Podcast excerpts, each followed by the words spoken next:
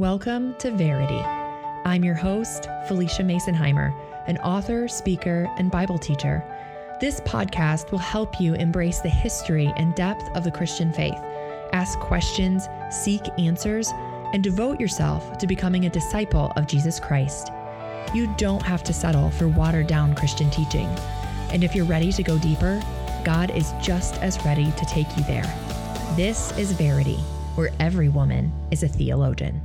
Okay, guys, hold on to your hats because this is the episode where I cover most of the topics that I get questions about on the regular.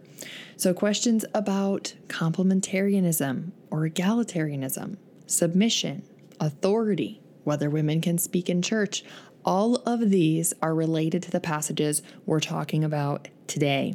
Now, some of these topics will be covered in the episode on the church in our Women's Issues series, but do keep in mind the principles that we discuss in this episode because many of them carry over to our discussion of church and leadership in the church, men and women in the church. So that episode will be closely connected to what we discuss in this marriage episode. So as we get started here, I want to kind of lay a groundwork for the terms we're going to discuss.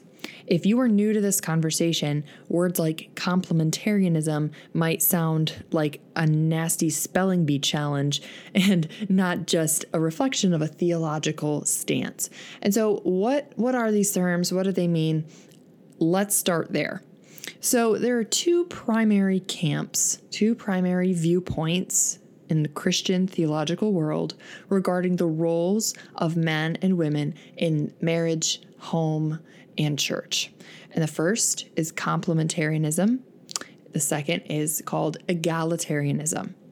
Now, complementarianism can best be described as a view that holds that men and women are equal in value, but different in role. So they have equal personhood before Christ, equal in salvation, equal in their inherent worth, but they fulfill different complementary roles in marriage, home, and church. And so what this means is typically is that the wife is the helper, and this is rooted in Genesis 1-3, the helper. Often you'll hear terms like the husband is the leader, the head of the home. Leader is not in scripture, by the way, but head is. And so that's an important distinction. We infer leadership from the use of head, but the term, leader or spiritual leader of the home is not actually used in scripture. And so husband is the head, husband is the head, wife is helper and complementary role to his leadership in the home. The egalitarian stance is that you are equal, men and women are equal in value and interchangeable in role. So this means that everything a man can do, a woman can do in God's eyes and vice versa. So while there are biological distinctions, men and women are not, interchangeable biologically, their sexuality is different. The things that they can do in the home and in the church are completely interchangeable. Now, a complementarian church would be one where women do not hold pastoral roles. This definitely varies. You'll see some churches where women can hold any position except that of head pastor. That would still be considered a complementarian church, though probably more of a soft complementarian. You'll see some churches where women cannot teach anything. They can't even teach the children. And that would be more of a hard complementarian stance. In egalitarian churches, you will see women in leadership, just as in egalitarian marriages. There isn't really a discussion of who is the head of the home. There isn't really a laid out set role that the husband or wife are in. They're partners and they work together. And so when you're looking at these two camps, I want to first just say this. If you're like, I don't really fit in either of those camps, you are not alone. And I think we'll see as we look at what scripture has to say that these viewpoints that we've pulled out of scripture, these hard lines that we've drawn, aren't always completely in line with scripture itself. We have to remember the context of what was being written, both the historical context and also the literary context, that these are letters that Paul wrote. I think sometimes when we look at these verses, we are so concentrated on the single verse in the letter that we miss the forest for the trees. We're looking at, 1 Timothy 2:9, and we're missing the rest of 1 Timothy 2 or the rest of 1 Timothy and all of Paul's work on marriage and men and women and looking at the full context of what's being said. And so I want to start there. What complementarianism is, what egalitarianism is, and the big picture of scripture on men and women. Now, there is absolutely no way I can do justice to this enormous topic, which has tons of books written about it. I will put some of those in the show notes. I will not do justice to it in one episode that I am trying to keep under an hour. So what I will recommend is check out the show notes after you've listened to this. I will have tons of resources in there, as well as podcasts to listen to, books to read, articles you can research, so you can do a little more of your own research on this topic. So we're going to talk about complementarianism and its proofs for a little bit here and some of its problems, and then we're going to talk about egalitarianism and some of its proofs and problems before we move on to the big picture view of marriage, what we can take away for women. What should marriage be like as a Christian woman? That's a hard question to answer. Every marriage is so individual. And really what we need to do first, and perhaps I should have done this first, is look at the design for marriage, which was set in place in the beginning. Here we have God putting Adam in the garden, giving him this purpose to tend the garden, and saying it's not good for man to be alone. It's not good for him to spend his entire life alone. He needs a helper fit for him. Now, when you hear helper, you might imagine making sandwiches in the kitchen, but that's not what was intended by the use of this word. The use of this word is incredibly powerful. This word in Hebrew is ezer, and it is used for God himself throughout the rest of Scripture to describe him as a military aid or a rescue, a help who comes in at the time of need. So when God said, this man needs a helper, he wasn't saying this man needs a servant. He was saying this man needs a partner. This man needs a powerful aid to do the mission I have given him. A little bit more about that is in Carolyn Custis James' book, Half the Church, which dives really deep into what it means to be a helper and an easer and what that looks like today. But if you've never heard that principle before, I hope that's encouraging to you, that the very word that God used for woman and the very reason that he created her was an echo of his own strength and help. That should be an encouragement. So that's the beginning. That's marriage was created to look like that. Now the fall comes in, and at the fall, actually, let's go back over to Genesis 3. We talked about Genesis 3 a lot in the pregnancy and birth episode, but what we see happen at the fall is an introduction of controversy, an introduction of this dissension between man and wife. And the verse that talks about this is in Genesis 3:16. This is the consequence that the woman was to experience as a result of her sin. God says, your desire shall be contrary to your husband, and he shall rule over you. Now, I'm reading in the ESV. That word contrary to can also be translated toward. Your desire shall be toward your husband, and he shall rule over you. The ESV chose to translate this verse negatively, so contrary to, because the same word is used later on in reference to Cain, when God says, sin's desire is for you, and you must rule over it. And so they took that context and applied it to this particular verse, and therefore it was translated with a more negative connotation. Now, I share that because there are other translations and other translation committees that saw this verse as simply saying your desire shall be toward your husband and he shall rule over you. This is important because you will hear some people, mainly in complementarian circles, arguing that a woman will always want to be contrary to her husband, that part of her curse, and remember, what did we say in the pregnancy and birth episode? Man and woman were not cursed. The serpent and the ground were cursed. Man and woman were shown, because of your sin, this is the ensuing consequence. There's a difference between a direct curse that separates someone for the purpose of destruction, separates them from God completely. The serpent is never going to be at peace with God. And God saying, here's the consequence of what you've chosen. This is what sin will now do to you. There is a distinction there. And so when God says, this is what's going to happen, your desire shall be toward your husband, he shall rule over you. The fact that the ESV translates this as contrary to your husband does play into how we talk about marriage in the church today, especially in complementarian circles.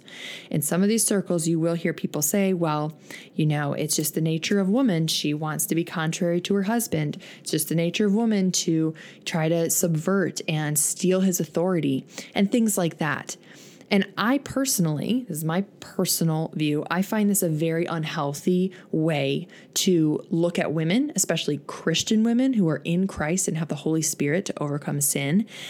I also think that this completely ignores that men can also be manipulative and subversive and destroy the partnership and the walking arm in arm to fulfill God's mission that God intended.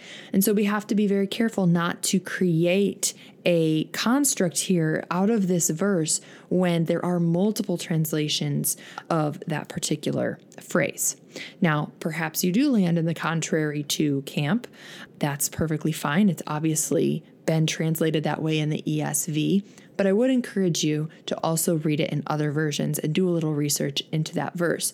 And as we look at everything else that's said in Scripture on men and women, and especially if we look back at Genesis 1 and 2 at the Ezer concept, that God saw woman as an equal partner to man and that she was to help him fulfill his mission, I think we do have to be very careful and not creating a servant king kind of construct out of this one verse in Genesis 3.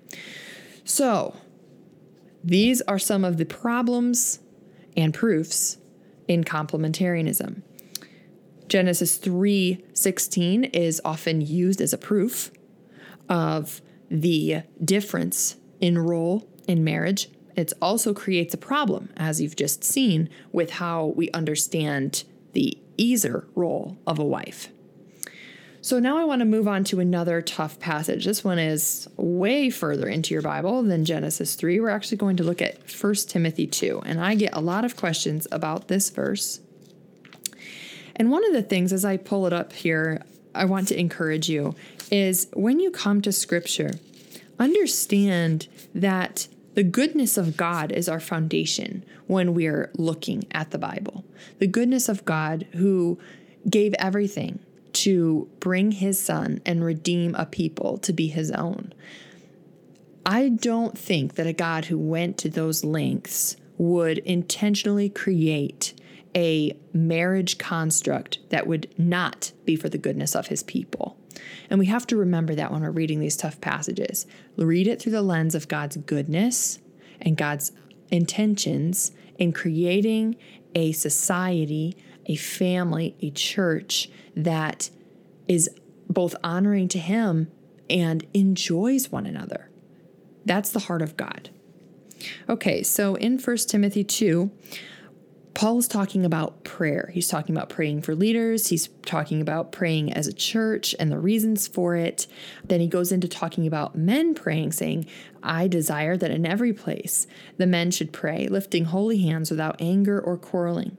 Likewise also that women should adorn themselves in respectable apparel with modesty and self-control, not with braided hair and gold or pearls or costly attire, but with what is proper for women who profess godliness with good works. Let a woman learn quietly with all submissiveness. I do not permit a woman to teach or to exercise authority over a man. Rather, she is to remain quiet. For Adam was formed first and then Eve, and Adam was not deceived, but the woman was deceived and became a transgressor. So there is a lot here. And again, I recommend visiting the show notes for resources because we aren't going to get a ton into the woman being deceived aspect here. But we see a couple things. We see him saying that women should not adorn themselves with braided hair, gold, pearls, costly attire, and that they should learn quietly with all submissiveness. Well, what is going on here? Well, regarding the braided hair, gold, and pearls, Peter talks about this too. And what this is economic immodesty. That's what was going on. Women parading their wealth in front of less wealthy members of the congregation. And if you know a little bit about Greek culture, which is what he was mostly addressing here, this kind of elaborate, expensive braided hair and all of these jewels was a way of showing how successful you were. Not much different today, right? And so in him talking about this, he's teaching them the heart of God for the community. He's not saying having these things is bad or that you can never wear makeup or jewelry. What he's saying is don't flash your wealth in front of other members of the community. And you will see this same concept repeated throughout Scripture. It was a recurring problem in the early church because you were integrating the wealthy and the poor and different ethnicities, Jew and Gentile, into one family. And it was causing a lot of conflict. And so that's something I want you to have in mind as we move into what he's saying next.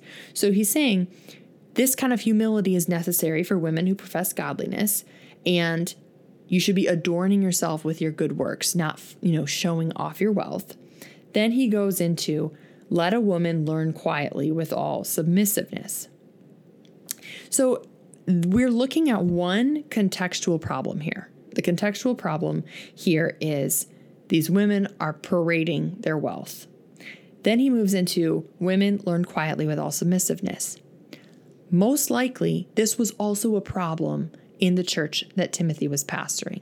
Women were not learning quietly in submissiveness. He then goes on to say, I do not permit a woman to teach or to exercise authority over a man. Rather, she is to remain quiet. I want to talk a little bit about the word for authority here. Now, we're still talking in terms of complementarianism. Complementarians will use this verse as a proof for the difference in gender roles. And when we look at this word for authority, what it means in this context, this is the one time Paul used this Greek word, okay? This is the one time he uses this. And what it means is to dominate, to absolutely master. It can also mean a murderer, to have full power, to be forced against one's will, or dishonor the subject. So this kind of authority, to exercise this kind of authority, would not be permitted even for a man, much less a woman. And so while we are looking at this in the complementarian context, I think it's important to remember that even in a complementarian marriage, so even in a very strict complementarian marriage, you can have a wife who is acting in these ways or acting in a manipulative way, even while the husband is supposedly the leader. Have you ever heard that phrase, the husband is the head, but the wife is the neck? I think I first heard it in my big fat Greek wedding, if we're being honest. But this is something that people honestly will say, the wife is the neck, she turns the head. Well, really what we're saying then is that while the headship is there, in theory, it's not actually headship, because the wife is dominating. She's the one actually in power. And so marriage begins to be portrayed as this power struggle between husband and wife. And when we turn to Ephesians 5, you will see that this is exactly what Christ does not want for a Christian marriage. One of my primary missions with the Verity podcast is to supply theology in an approachable and understandable way for the new believer or the longtime disciple of Christ. I know that theology can be overwhelming, and sometimes it feels like you don't know what book to pick up or where to even start. And that is why I wrote Theology Basics. Theology Basics is not a systematic theology. It's not a book that is going to weigh as much as a dictionary. It's just a simple ebook that introduces the concepts and basic fundamental principles of theology on the nature of God, the nature of man, authority of Scripture, and salvation. So if you're starting out and you don't know where to begin, this would be a great resource for you. Theology Basics is only $10 on my website in our shop, and it's available all the time. So if you head to FeliciaMasonheimer.com, you can click on shop and you'll find Theology Basics as well as my other ebooks all available right there. I hope that Theology Basics opens a door to your excitement and curiosity about what it means to be a Christian and how to truly understand what it is that we believe. So let's go look at Ephesians 5. This is the one passage that you will hear a lot about. It's the foundation for the famous marriage book, Love and Respect. And it says in verse 22, "Wives, submit to your own husbands as to the Lord. For the husband is the head of the wife, even as Christ is the head of the church, his body, and is himself its Savior. Now as the church submits to Christ, so also wives should submit in everything to their husbands. Husbands, love your wives as Christ loved the church and gave himself up for her, that he might sanctify her, having cleansed her by the washing of the water of the word, so he might present the church to himself in splendor, without spot or wrinkle or any such thing, that she might be holy and without blemish. In the same way, husbands should love their wives as their own bodies. He who loves his wife loves himself. For no one ever hated his own flesh, but nourishes and cherishes it, just as Christ does the church, because we are members of his body." And then he goes on to say, "However, let each one of you love his wife as himself, and let the wife see that she respects her husband." So a lot of times what I'll hear when this passage is shared is a very cut and dried approach to love and respect. And the idea, as one DM told me once, is that wives only respect. They're responsible to respect their husbands, and husbands are responsible to love their wives, but husbands don't have to respect their wives. And one of the things that comes out of this viewpoint is the inability in a Christian marriage to have an open conversation about your needs as a wife, especially about division of labor in the home. And if you follow me on Instagram, you know I have an entire highlight on the biblical mandate for husbands to respect their wives. We don't talk about this because we, in our Western minds, only associate respect with authority, which is not how Scripture presents respect. Respect and honor are due to all image bearers. Now, certainly there's a different kind of respect due to authority figures, and we see that talked about when Paul talks about praying for authority figures, but there is an innate respect that's due and is a part of loving another person. When you love someone, you respect them. And so in this command that he gives to love, husband, love your wife, wife, respect your husband, it's not as if he's saying, a wife should never love her husband. No one would ever argue that. He is also saying that a husband is to respect his wife. And we see this also in Peter when he writes about a husband honoring his wife. It's the exact same word that's used for honoring authority figures, honoring people who have accomplished great things. A husband is to respect his wife. A wife is to respect her husband. They are to love and respect one another. And with this context, we can then go back and look at these commands about submission, because this is where the wheels fall off the conversation and people start to get emotional and they say, "I don't like it. I don't want to hear about submission. And this is uncomfortable." But the truth of the matter is this: if you are a Christian person, submission is your lifestyle. Submission to the authority of God, the submission to Christ, submission to the leading of the Holy Spirit, submission to your church, and accountability there. The only time we don't submit is to sin, and when we are being abused, and when we are being pressured to sin. And abuse is sin, so it falls under the same category. So when we look at passages like this and we start to get prickly and we start to get uncomfortable, remember, what is the mission of a disciple? To be in submission, to be humble, to be a servant. And if you go backwards in Ephesians 5, you will see that he says repeatedly that we are to submit and to be imitators of God.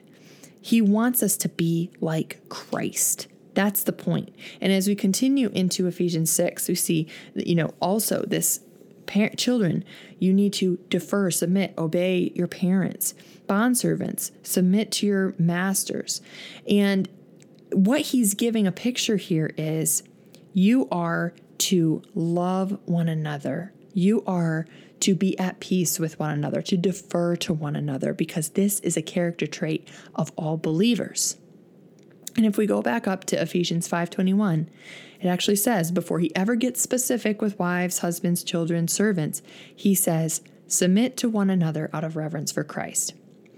So when an egalitarian reads this, the egalitarian says, look, this particular verse is the foundation for everything else. Everybody submits to everybody. So that means there are no role distinctions in marriage or in church, because he says, submit to one another out of reverence for Christ. So let's look a little bit at this one another phrase. Where else does Paul use it? He uses it in Galatians 5:13, saying to love one another. In Ephesians 4:32, he says, through love, serve one another.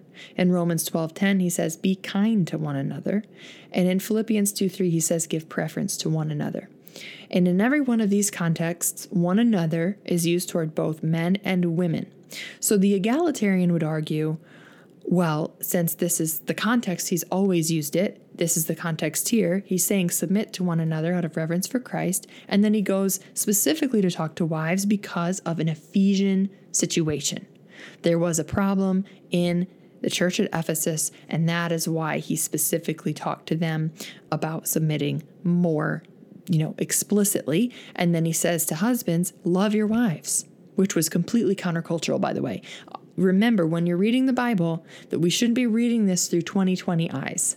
Like, we shouldn't be reading this through our, postmodern culture and saying, well, of course he loves his wife. Like, what kind of command is that? He got off easy. Back then, it was pretty much a given that a wife was to submit to her husband in most cultures, but it was not a given that husbands were to love their wives.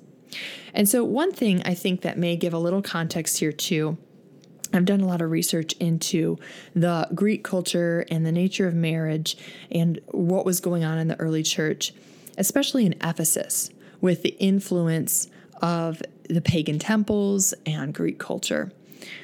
There's a chance that when these women became Christians, came into the church, they felt like it was a free pass to exercise a new kind of freedom, and their freedom in Christ, if you will, to be actually disrespectful and domineering with their husbands. And that is why Paul addressed this specifically.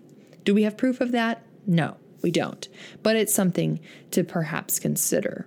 And that would be the egalitarian approach. The egalitarian approach would say, because this all began with verse 21 saying submit to one another, that this verse 22, submitting to your own husbands, is not exclusive to wives, but would apply to both husbands and wives. So what do you do when you have a complementarian view and an egalitarian view that are pretty much at odds on two really big passages, 1 Timothy 2 and Ephesians 5? I think we need to take a step back and really look at what God's heart is. What is God's heart for marriage? Is he after just submission? Is that what he wants? Just because you're a woman, therefore you need to submit. Is he after a woman being subjugated or bossed around her whole life? Does he think we're brainless? Does he think we don't have gifts? Absolutely not. Look at the Proverbs 31 woman. This woman is incredible. In fact, let's just go there while we are here.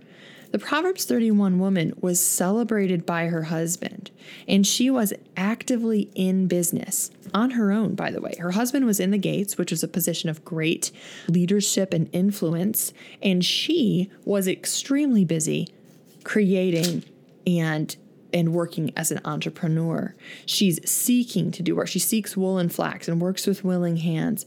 She is like the ships of the merchant and brings her food from afar.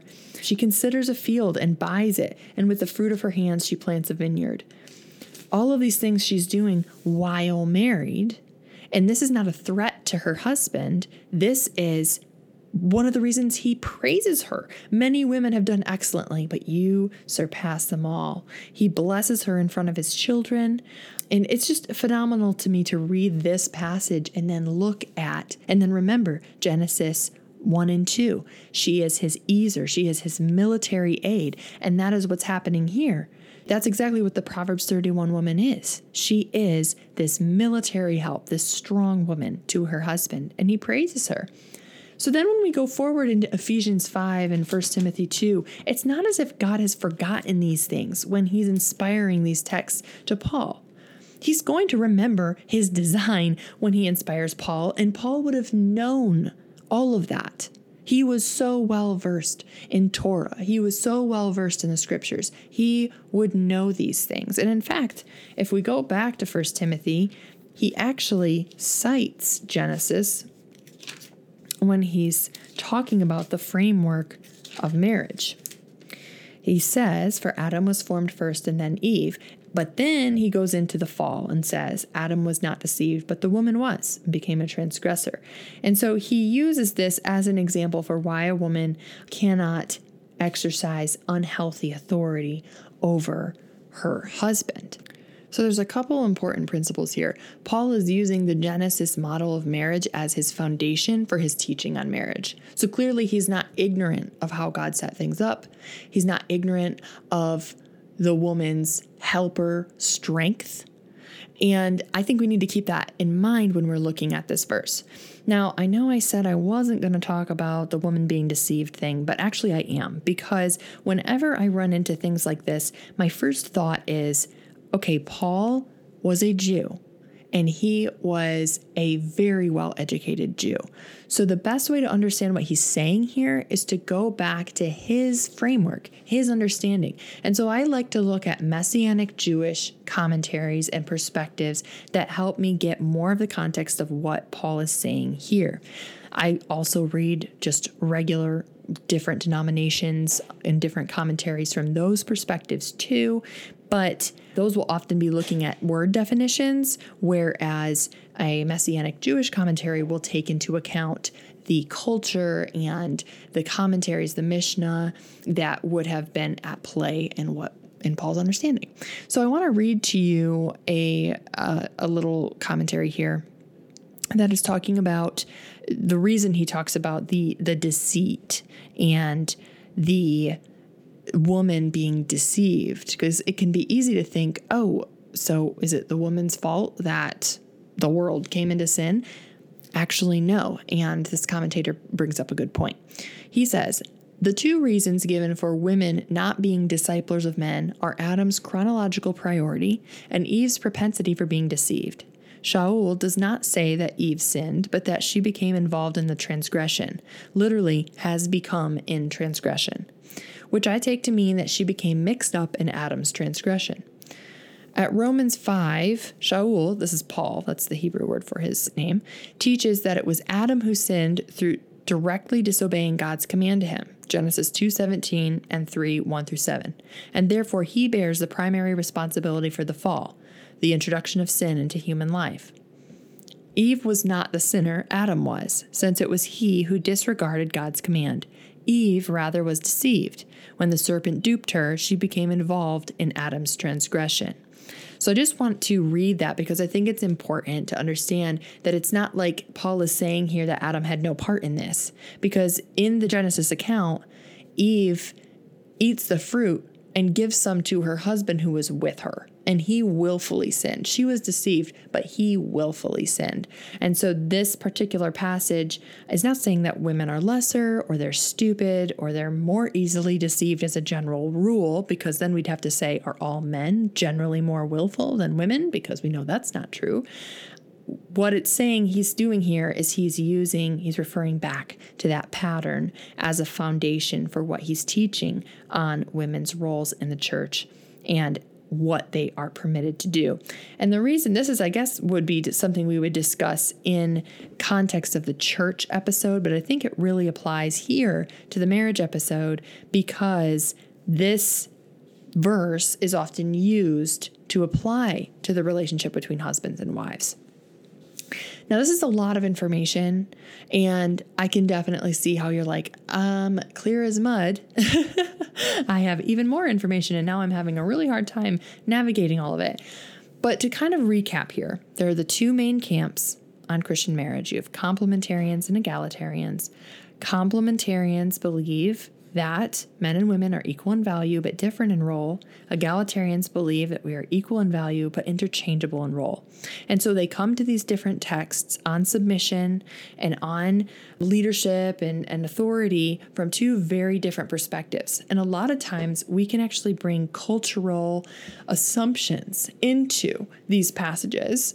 And when we do that, then say, well, this is what marriage needs to look like, based on culture instead of based on freedom in Christ and submission to one another. And again, remember, submission to one another is a command in Ephesians 5. And what that means, I think we can all agree on, is to serve one another. We are to serve one another just as Christ laid himself down for us. We are to love and respect one another. We are to exalt one another and humble ourselves and serve just as Christ set that example. That's his heart for the entire church of husbands and wives and the church family as a whole. And so that is the big picture we have to bring to these passages that are talking about submission. This is not a submission that means you never speak up in your marriage. This is not a submission that you never advise and counsel and give input and even lead. You lead in your marriage. Wives lead in their marriage. As much as some complementarian circles might argue otherwise, wives lead in their marriages. They lead their kids. They even lead their husband. A wife who is in an unequally yoked marriage, her example is a form of leadership, the way she disciples. And even in an equally yoked marriage, our choices are a form of leadership, a way that we disciple both our children and our spouses. This is not an active discipleship. One of the things this Jewish commentary said is that when it says that a woman must learn quietly and cannot exercise authority, this is not talking about just learning information. It's related to discipling, the practice of discipling and being discipled, which existed in Judaism and was exemplified by Jesus. So this was not like, just random teaching. This was a very specific kind of discipleship. And that is what Paul is saying was not being permitted for women to do.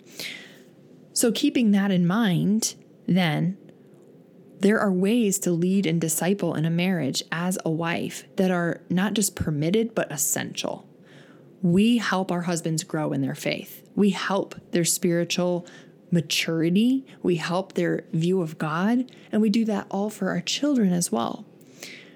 Many women do this without even knowing or without a label, but we have this responsibility to walk in good character and to help our husbands become even better men than they already are. And Proverbs 31 is a great example of this, that her husband is in the gates and she is bringing honor to him in the gates. She may be even part of the reason that he is in the gates in the first place. So when we're looking at these again, as we wrap up this episode, I just want to encourage you not to necessarily pick a side, any side, and get in an argument on Facebook comments about this whole thing. But I do want to bring some clarity to the marriage conversation. And this is what I would leave you with.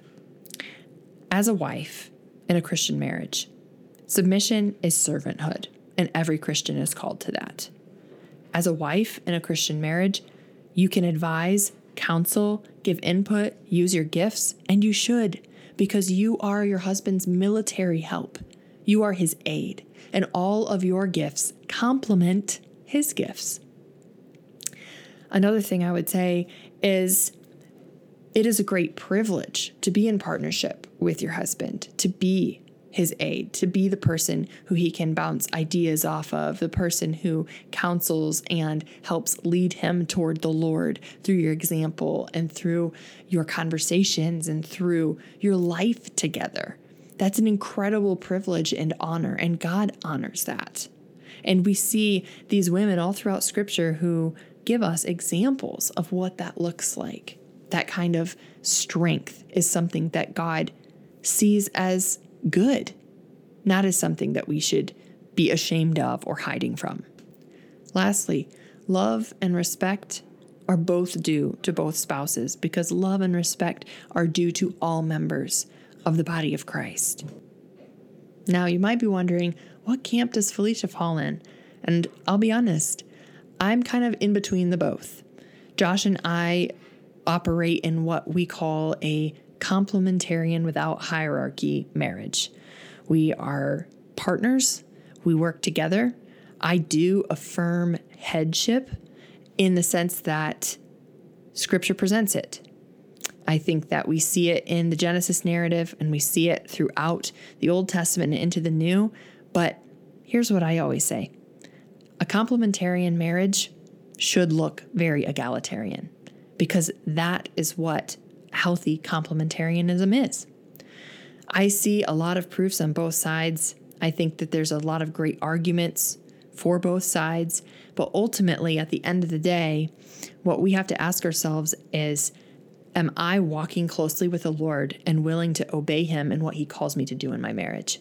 Am I willing to lay myself down and be a servant? Because that's what I'm called to do in general as a Christ follower. It's a big conversation, and obviously I didn't do it justice, but I hope it gave you a few things to think about.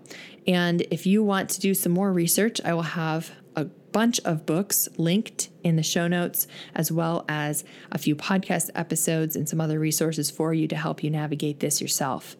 My encouragement would be that as a woman navigating the issue of marriage, we always keep it rooted in the most important thing, the gospel. Making sure that Christ is central to us, Christ is central in our homes, Christ is central in our attitudes and our assumptions about the word and about how we should live it out. Thank you for joining us for today's episode of Verity. You can connect with fellow listeners by following me on Instagram at Felicia Masonheimer, or on our Facebook page by the same name. Also visit FeliciaMasonheimer.com for links to each episode and the show notes.